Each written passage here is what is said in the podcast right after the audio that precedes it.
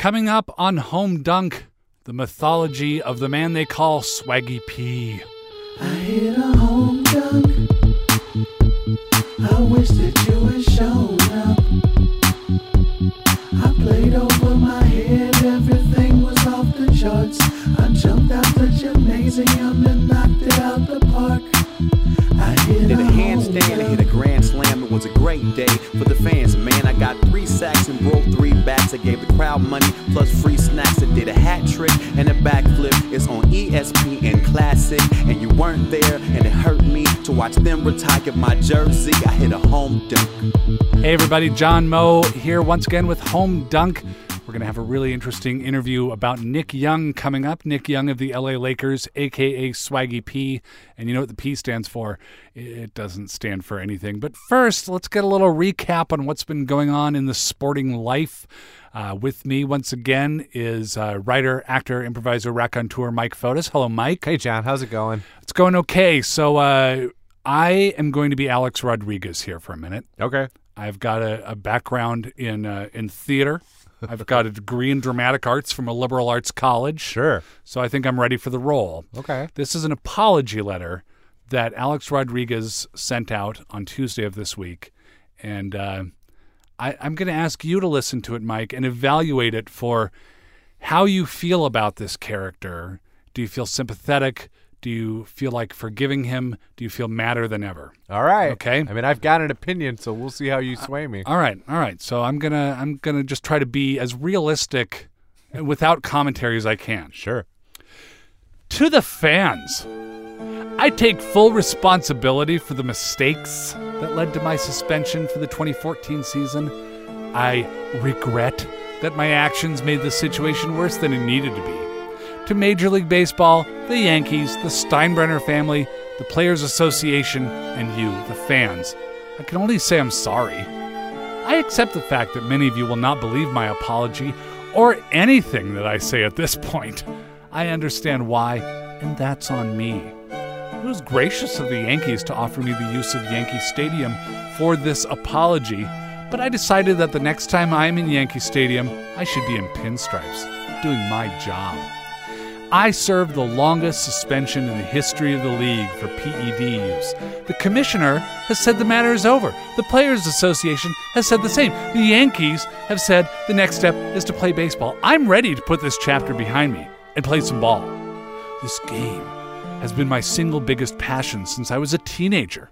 When I go to spring training, I will do everything I can to be the best player and teammate possible, earn a spot on the Yankees, and help us win. Sincerely, Alex. Well, what do you think, Mike? That was really well done. Thank you. That's exactly how he sounds. You totally crushed I that. I tried to capture that, uh, you know, the I'm sorry if you're offended style of apology. Yeah, totally, because that's what it is. You want to put a chapter behind you. The best way to do that is to have never written the chapter. That, that's all I have to say. And then write the chapter over and over and over again. Come on, A Rod. Just come on. Like, you know what? I like that he wrote the letter out. Yeah. I like that. that it's written by hand. And by the way, he's got pretty good penmanship. Yeah, he didn't. He didn't tweet it. I don't think he's a serial killer based on that. No. you you could tell that apparently. But other than that, the only thing that this letter does is prove to me that he knows how to write a letter, which I wasn't worrying about or on the edge of my seat about. Him up him apologizing about this is nothing to me. Nothing at all. And then he's like, "Oh, okay, everybody, just so you know, my boss says this is done, and my other boss says this is done, so it's probably done, right?" Cause so I just don't need you to ever bring it up again. That's what I'd I'd like it if you never brought up all the mistakes I made about baseball. Wouldn't everybody like if nobody ever brought up the horrible things that they've done again? Yeah, yeah. That sounds like, a great way to live, but it, it seems impractical. There's a lot of meetings that I've had in my work life Yeah. where after it was mentioned once, I wanted to be like, "All right, we've covered it. We never cover I'm that ready to put this chapter behind me and go back to work. Do you know how much I wanted to say that in like grade school? yeah. Like when I got into a fight in the cafeteria, how much I just wanted to tell the principal, You've said your piece. this is over now, and I expect that everything will just be fine. I'm ready to just get back to work. And uh, you know, the be- the best punishment I can have is to collect millions of dollars and keep doing what I was already doing. That's the other thing. He's just saying, "Let me go earn all my money, okay?" You know what? I didn't even have much of an opinion about this until you read it. You read it so well that it made it real to me, and Yeah. now I can just picture him in his fancy robe, Uh huh. his fancy robe, doing it. And you know what? He he he got caught multiple times. Yeah. This is not like Yeah. Well, I mean, it's it's the Eddie Haskell element of it all. Like I remember. Do you remember the the baseball player uh, Albert Belle? yeah. Yeah, he was a bastard. And he didn't care who knew it. Nope. He was just an impossible human being. And if you wanted him on your team, you knew it was going to be a pain in the neck. With Alex, I remember when he was like drafted and he played for the Mariners, and he really, you could tell he was going out of his way to portray himself in this Eddie Haskell kind of way. Like, I am just, you know, I'm a great guy who happens to play baseball. And it was always, you know, with fans back then, it was always like, is this for real? And he's the greatest guy ever, or is this is this Eddie Haskell? And then he's just Eddie Haskellified himself down through the ages. He could never handle the fact that Derek Jeter existed. Like I know they were friends early on, but I, I honestly feel like Derek Jeter being there and then like not doing using PEDs and doing all the right things, like just kept getting at him. Mm-hmm. I feel like, yeah. Well, what is it? The El Guapo and Three Amigos, where they always refer to like that. That guy was my El Guapo. Yes, my, the right. thing I could never get past. That's what it is for him. Derek Jeter is his. It's his Gargamel to Yes. his, his Smurfs. That's exactly what it is. And Yeah. Albert Belle's letter would have just been like, I don't care if you like me. Yeah. I play baseball. Signed to no one in particular. Yeah, and then delivered, wrapped around a rock and thrown at your head. Yeah. And then you would be like, oh, cool, Albert Yeah, Belle. I 'cause kinda I, respect know where you're coming from. Next item Peyton Manning, uh, 105 year old quarterback for the Denver Broncos, has told the team he's feeling good. He's ready to go. He's ready to get back in the game. Um, and uh, everyone seems to say, well, if this guy says it's okay, then it must be okay. And it looks like he'll probably come back and play yet more football next season. And when I see this on the monitor of my computer, I yell at my monitor, Peyton, go sit down. You don't need to do this anymore. Yeah. Well, there's part of me that's like, hey, man, you had surgery on your neck. On your neck, the thing that keeps your head on. So Keeps your head attached to the rest of you. maybe you should stop playing football. But I get it. Like for for everyone who says that Peyton Manning, like, oh, he was really funny in that commercial, and he was he was really funny on SNL. He wasn't that funny on SNL, and he wasn't that good in the Yeah, commercial. he was I'm good so- for a football yeah, player. nobody like stood up in their seats and were like, "We got to cast him." Yeah. and I know he's gonna have a good career as a broadcaster because he he clearly does get it, and he's he, he, he's you want to listen to him, right? Yeah. But I get the instinct to like just keep playing as long as you possibly can, and I think he should. Yeah. I really do, but he should wear one of those really big neck pads, like those those guys who like fake injuries. Uh huh. Those like big Like on the neck Brady thing, hurt my neck. He Yeah, should yeah. wear one of those because he's not running and he's not turning to his left and right anyway. Yeah. so just do that. He should just be in some like or a sumo suit or something. I mean, I th- this is the the conundrum to me with Peyton Manning is I kind of I always am intrigued by seeing the old guys play, like the oldest guys in whatever sport it is. If they can keep playing, it's interesting to me. And and you know, Peyton Manning is one of the top quarterbacks of all time, and so you want to enjoy the time spent watching him. But he did this thing where he he made himself uh, a sympathetic character. You you can have uh, you can have feelings for Peyton Manning because of the SNL hosting, because of all these other things, and at that point, then it's like your friend who's going out there and taking unnecessary risks and maybe is about to be killed. And so it's it's a question to me of how much do I want to shut down personal feelings, not that I've ever met Peyton Manning or ever will, uh, in order to enjoy him playing football. well, it's not like he can't play. It's not like he had a bad year last year. No. like that's another thing people keep forgetting. Like, Yeah. it maybe wasn't as He's still historic- very good. Yeah, as his other years, but he could still play. And the thing is, the reason I know he's coming back is like. I know he is very concerned about his legacy. He's a good dude. He's all those things, but he is, and I don't think he plays unless he can still throw 30 touchdowns. And Did you I, really don't. Did you see this clip? Uh, it was going around as a vine towards the end of the season of uh, Brock Osweiler, who is the backup quarterback for the Denver Broncos. We'll put this on the on the Infinite Guest page, infiniteguest.org. Uh, it's this clip of Brock Osweiler finally getting to go into a game and getting his helmet and getting ready to go in, and then he sees Peyton Manning just run past him onto the field. Oh, that's horrible. because. Peyton isn't coming out- after all. And Osweiler just kind of shrugs and looks sad. Oh, Yeah. I'd be a backup quarterback. Would you? I would oh, do that in a second. Best. When I was a kid, all I wanted to be was the third string Yeah. quarterback Yeah. because you get a cool hat and you get to hang out with all the football players and no one kills you. And if you go in and you do terribly, nobody's like, you're "What the hell, to." man?" You're like, "Oh, you did exactly what a third string quarterback should do. Good job not being good." Right. High right. five. And and to live in that zone of like good enough to be in the upper echelon of the best players at anything in the world, but really crappy when Yeah. you when you get to that level. I There's mean, a big difference between being like in the 98th percentile and then like the 99th when it's it a comes to pro huge sports, leap. right? It's like the Richter scale. It, it, it isn't a steady climb. It's a it's a steep embankment. But I could still say to somebody years later, like, "Yeah, I played in the NFL." That has some cachet. You know what I mean? Right, right. As opposed to like, "Yeah, I was the third guy people asked about a PowerPoint presentation." That doesn't. I was the third string assistant regional manager. Yeah. Oh, yeah. cool. Yeah, That's Oh, awesome. did you ever win a Super Bowl? No, because that's not how it worked. That wasn't the actual thing. Um, speaking of guys getting old and and uh, still doing things, or maybe stopping doing things, uh, Jason Giambi announced his retirement. Uh, from Major League Baseball, immediately leading to the question: Jason Giambi was still playing Major League Baseball? Yeah, I was totally shocked by that. I knew he had played a couple years ago, Yeah. but he was like in a pinch hitting role.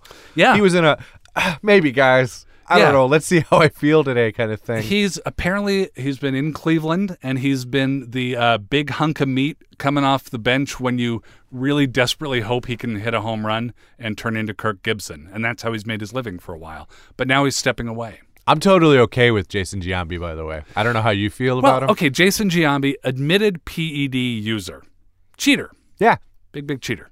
I'm totally okay with him. Why? I don't know why. He just seems like when he apologized, and by the way, he hit it for a while too, for a long while. Yeah. But for whatever reason, the way he's handled it has worked for me. And part of it is when you read about him in a locker room, like People love him. people love him. Everybody on the team likes him. So there must be something to his apology. Like once he finally was forced to apologize, you can't overlook that part. Like there's something to that, right? He's a good teammate that people liked. I generally thought he was interesting when he was being interviewed. Mm-hmm. Granted, not interesting enough that I knew he was still playing baseball. Sure. But still, and he, I don't know if you know this, is like being considered for managerial positions. Already? Yeah, no, in 2012 he was. for my the Rockies, he was like Two years ago. It was like an open Three secret. They were like, "Yeah, I'll retire if you hire me as a manager. I'll retire." Wow. You must be pretty good at the rebuilding your image game if you got in trouble for PEDs. Yeah. And then I don't know, less than a decade later, I don't know when it happened. You're being considered for a managerial position because guess who's not?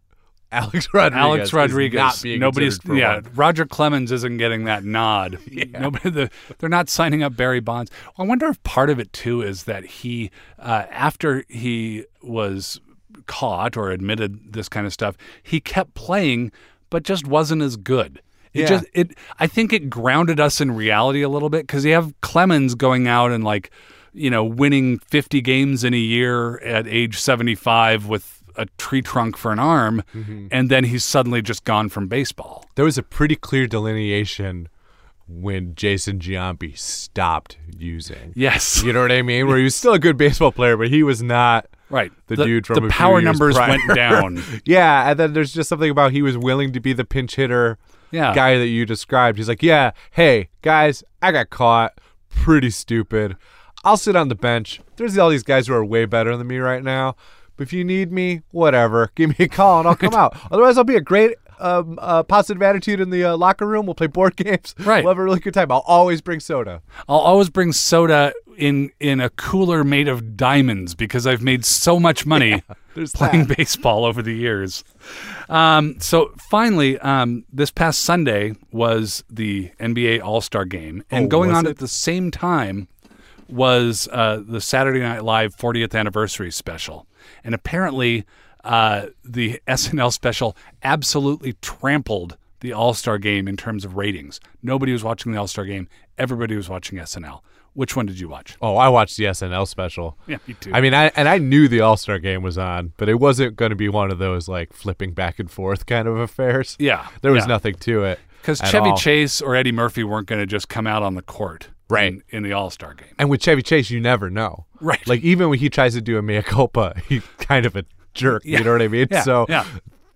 you want to watch that, right? Right. You you want to see what Eddie Murphy's gonna say. Like honestly, I like Russell Westbrook a lot. I don't need to see Russell Westbrook shoot Right, right. because I'll see that on TNT later in the week. You know. I find that I don't have a deep, abiding, passionate care whether the West beats the East or not. I, I don't have that much loyalty. I maybe had it a little bit more when I lived on the West Coast. Now I live in the middle, and it seems sort of arbitrary. And I never, never with the All Star game, even all those years with the Bulls, Yeah. like it just didn't care. There's just nothing about it. All right, well, let me ask you this then about the SNL special. Who wins the MVP? For me, it's Jon Lovitz. Yeah? And he never said anything. Or the people who came up with the in memoriam bit. because the whole bit was was all the people who've died on SNL, and they include the actually alive Jon Lovitz. right. And when I saw it at first, I was like, oh no, I didn't know he died. And then they flashed to him in the audience. I just thought it was really well executed. In a night that I loved, I loved that special. Yeah. But it was. Let's be real. It was pretty messy and clunky. like that was really well executed. Yeah. And I just needed to see one piece of comedy be cleanly executed from start to finish. The whole thing was like, uh, you know, you you've been in plays like that first stumble through where you're like, can we make it to the end of this show yeah, without the stopping? invited preview. Yeah. like, yeah, just invite a couple people, and if you have to grab your script at one point, that's totally fine. That's totally just fine. call for line. I think my uh, my MVP goes to Gilda Radner on that one, and uh, and not to be the guy who says only the original SNL cast was any good, but th- watching those clips and watching her perform was so delightful, so unexpectedly delightful. Because I kind of associate her now with sadness because of you know how she died and and uh, just how premature it was and and how sad it was. But to watch her in those, like they showed the audition clips of when these That people were first great, trying out. wasn't it great? And you know, you watch SNL, even some of the the really great people on SNL. There's this sense of they're listening for how much of a laugh they're getting, Yeah. and they're calibrating their performance.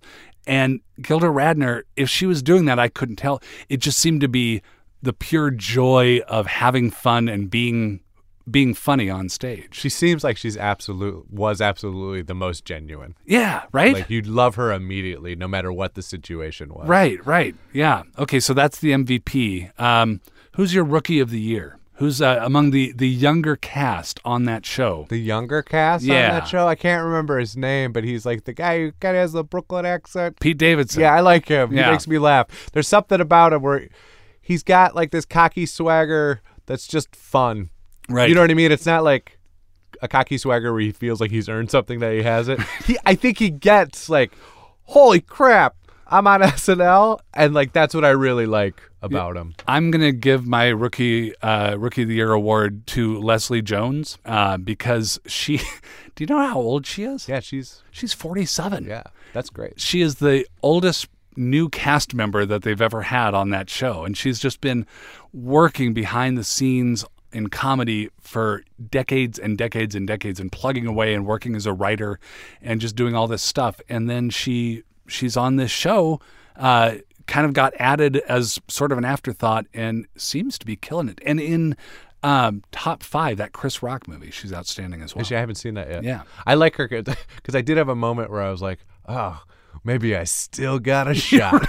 and I I know that I'm not the only one of my comedian friends who had that moment when you read about how old she was. Yeah, yeah. No, she's she is the Peyton Manning of uh Well, not even the Peyton Manning. She's like the if there's a a 47 year old rookie quarterback in She's the like NFL. the Kurt Warner. She's the Kurt Because Warner. right, because he started out a little bit later. yeah, stocking boxes in a in a grocery store. She's the Mark Eaton of, uh, of SNL cast members, I- and they're both very tall. Yeah. The only thing that really we need to have happen now is for James Harden to join the cast of Saturday Oh, Can you Night Live. imagine that? I don't even want him hosting. I want him in the cast. No. If he can't make it to all the shows because of basketball, that's fine. Just stop by when you can. Yeah, just show up in a couple sketches. Yeah. crush it, Just and then it. just leave. Eat a taco Yeah. and then wander away. You know who I want a written letter from? Who's that? James Harden.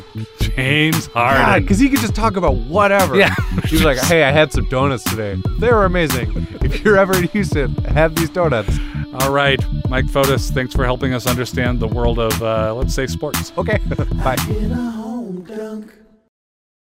Even if you are not a deep and abiding fan of all the statistics that go into professional basketball, you should be following the Los Angeles Lakers right now because it is some fascinating psychological, archetypal madness that is very rewarding for uh, for anybody really who wants to uh, to follow something intriguing. Ian Levy has been writing on Vice.com uh, about Swaggy P, aka Nick Young. Ian, thanks for being with us. Well, thanks for having me on. Um, so, Nick Young, aka Swaggy P, give us a, a, a brief overview on who this person is for people who might not be very familiar. Um, well, in terms of production on the court, he's sort of a, a marginal player at best. He's a volume scorer, very inefficient, uh, lots of wild shots, uh, not a committed defender, uh, to put it mildly. Um, but he's got a lot of personality, a lot of uh, on-court and off-court antics, and uh, he's sort of known for his his personality as much as anything that he actually does on the court. And the name Swaggy P was given to him by God. Yeah, that was the uh, that was the story. I think he actually, uh, if I remember the timeline correctly, he actually started referring to himself as Swaggy P, and was was using the name for quite a while, and then he revealed that it was given to him by God in a dream. Does the P stand for anything? Uh, I don't think so. If I remember correctly, uh, the P, um, and maybe there was a meaning, but he wasn't. He was being mysterious about it and, and not letting people know now. Yeah, yeah. So here's a guy. He's playing for the Lakers. The Lakers are terrible. He's tossing up all kinds of shots and missing most of them. Um, you describe him as a Ken Kesey esque subversive figure. Yeah, yeah. So the the idea the idea of that piece was just that he's almost playing a different game than everybody else is. That the majority of the players who are on the court are there to win and to help their teams win. Um, and the perception that I have from watching Nick Young is that he's there to have fun. Um, and that fun is certainly self-serving as well. You know, he, um, like I said, he's not a great basketball player, and so if he wasn't such a, an enormous character, probably nobody would know who he is, and you know maybe he's not even in the league. Um, so the the fun that he's out there that he's having is uh, is definitely um, sort of sort of uh, uh, self perpetuating.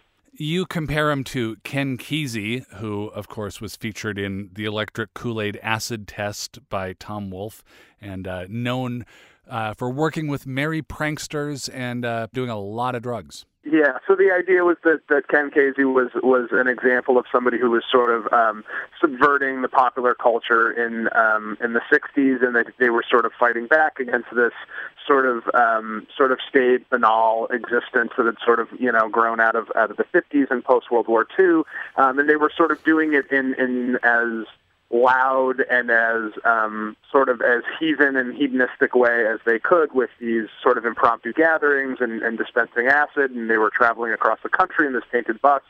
Um, and I sort of saw some of that in Nick Young that he maybe not intentionally and maybe not with the uh, maybe not with the idea of, of reshaping NBA culture, um, but that he has sort of uh, rejected the idea that that winning uh, and and playing basketball. Um, within the constraints of what we've sort of accepted wins basketball, which is you know tough defense and taking good shots and and um, you know working within the team construct. He's sort of rejected all of those things, and he's saying basketball is about fun. I'm here to have fun, um, and I'm here to sort of you know to cast off those those cultural norms that that other people are are placing on the game. In a way, it's really refreshing because they are it is a game. Like games are at their root are designed to be fun, and it's it's kind of a wonder that so few people seem to be having any fun when they play. And that's something that's striking too. I mean, of all of the things that make him stand out, he seems to be enjoying his job more than anybody else. Right. You know, and there are people who we know,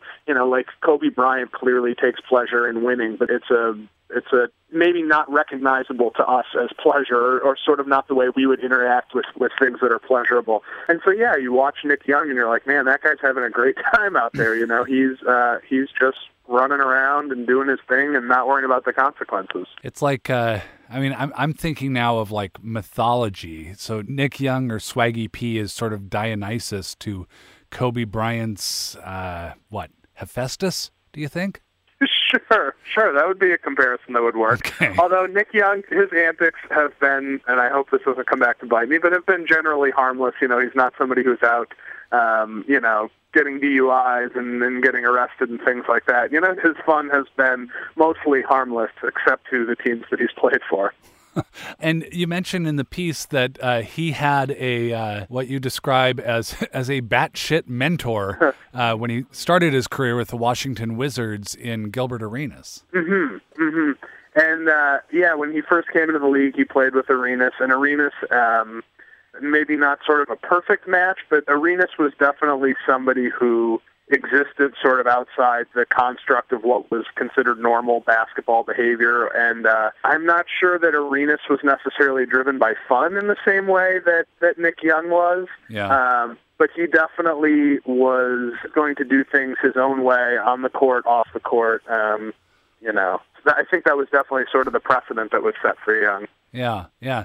Well, I mean, basketball and the the NBA has a long history of characters and you know unusual people, but you're right. They they do tend to be very very good at basketball. Dennis Rodman can be wild and wacky, but he's also arguably the best rebounder of all time. Um, So, uh, how how is Nick Young? First of all, how is Nick Young doing working in the NBA? How does he have a job if, as you say, he's not all that good at basketball? Well, yes, I mean he's on the court this year because he plays for the Lakers, and they're terrible, and they don't have a lot of other options. That's right. Um, I had an offer to play with the Lakers, and I turned it down. I just I mean, generally he's played for bad teams, and he hasn't been very productive, you know. Um, but he's still, uh, on some level, uh, I guess it's sort of a weird comparison. But his, when you look at him statistically, he sort of fits into an older idea of of you know what an NBA shooting guard should be, and he takes a lot of shots, shoots a lot of jump shots, and doesn't shoot them particularly well. Um, but but from a certain angle, you look at his box score, and he you know he scores a lot of points. He scores a lot of points per 36 minutes. You know he's been at times a respectable three point shooter, um, and so there are still some teams that value that. You know they see him and they're like, oh, he's you know a scoring punch off the bench, um, and you know he's got some athleticism and that kind of stuff. But he he definitely brings uh, a bag of tricks with him. for some reason the idea of of old injured Kobe Bryant just seething with rage at the existence of Nick Young is making this season so much more pleasant for me. Yeah. when going into the season, I mean, there was definitely uh, an awareness that that was going to be not a great personality match, and um, you know, they injuries probably separated some more fireworks from happening between the two of them. Stay tuned. It's a it's a fascinating NBA season as we move out of the All Star break. Keep an eye on Swaggy P and his non-tattooed uh, right arm, which is uh, not tattooed because it's exclusively used for buckets. Correct? Yeah, that was a tweet that came out uh, a couple months ago. Yeah, right arm, no tattoos, strictly for buckets. Ian Levy, writing for Vice.com. Thank you so much. Thanks a lot for having me. And now for the latest update in New Hampshire high school winter sports, we go to John Doyle from Foster's Daily Democrat. John, hello. Hello, John. Let's get right to it. What's the big event in New Hampshire high school winter sports? Well, it's it's the from the Roland Tremblay Ski Jump Complex in Newport, New Hampshire. They held the New Hampshire High School Ski Jumping Championship, which New Hampshire being the only state that offers high school ski jumping as a varsity sport, this is the de facto national championship. And uh, and who won? Well, the team competition went to Hanover. Ah, That's the town of Dartmouth College, so you'd understand they're good at ski jumping. And the runners up was Plymouth, 380 points to 375.5. It was pretty close. Uh, and of course, the, the main question we're all wondering about any spectacular wipeouts where everybody was okay, but it looked really, really rad. Well, not really, John, and that may be a little disappointing to some, but I should point out that these high school ski ramps are much, much smaller than the Olympic ramps. They're only about 35 meters tall, Oh, okay. as opposed to the uh, Olympic ones at Lake Placid. That's you're talking about 150 meters. John Doyle from Foster's Daily Democrat, which is a newspaper and not a cookie. He's also a contributor to New Hampshire Public Radio. John, thanks. Thank you very much, John. Home Dunk is produced by Nina Patak, and we are part of the Infinite Guest Network, where guests will never stop. They will pile up in a tower into infinity, and there will not even be a rational number of guests. The conversation will keep going in a good way. Go to infiniteguest.org, and you can see uh, all sorts of podcasts, all sorts of great things on there, including Wits, which is the uh, the other show, the radio show that Mike and I also work on. We get production help from people all over the Minnesota Public Radio, American Public Media building, including Peter Clowney, Steve Nelson, Hans Buetow, Shirley McLean, all sorts of folks. I'm John Moe. Bye now.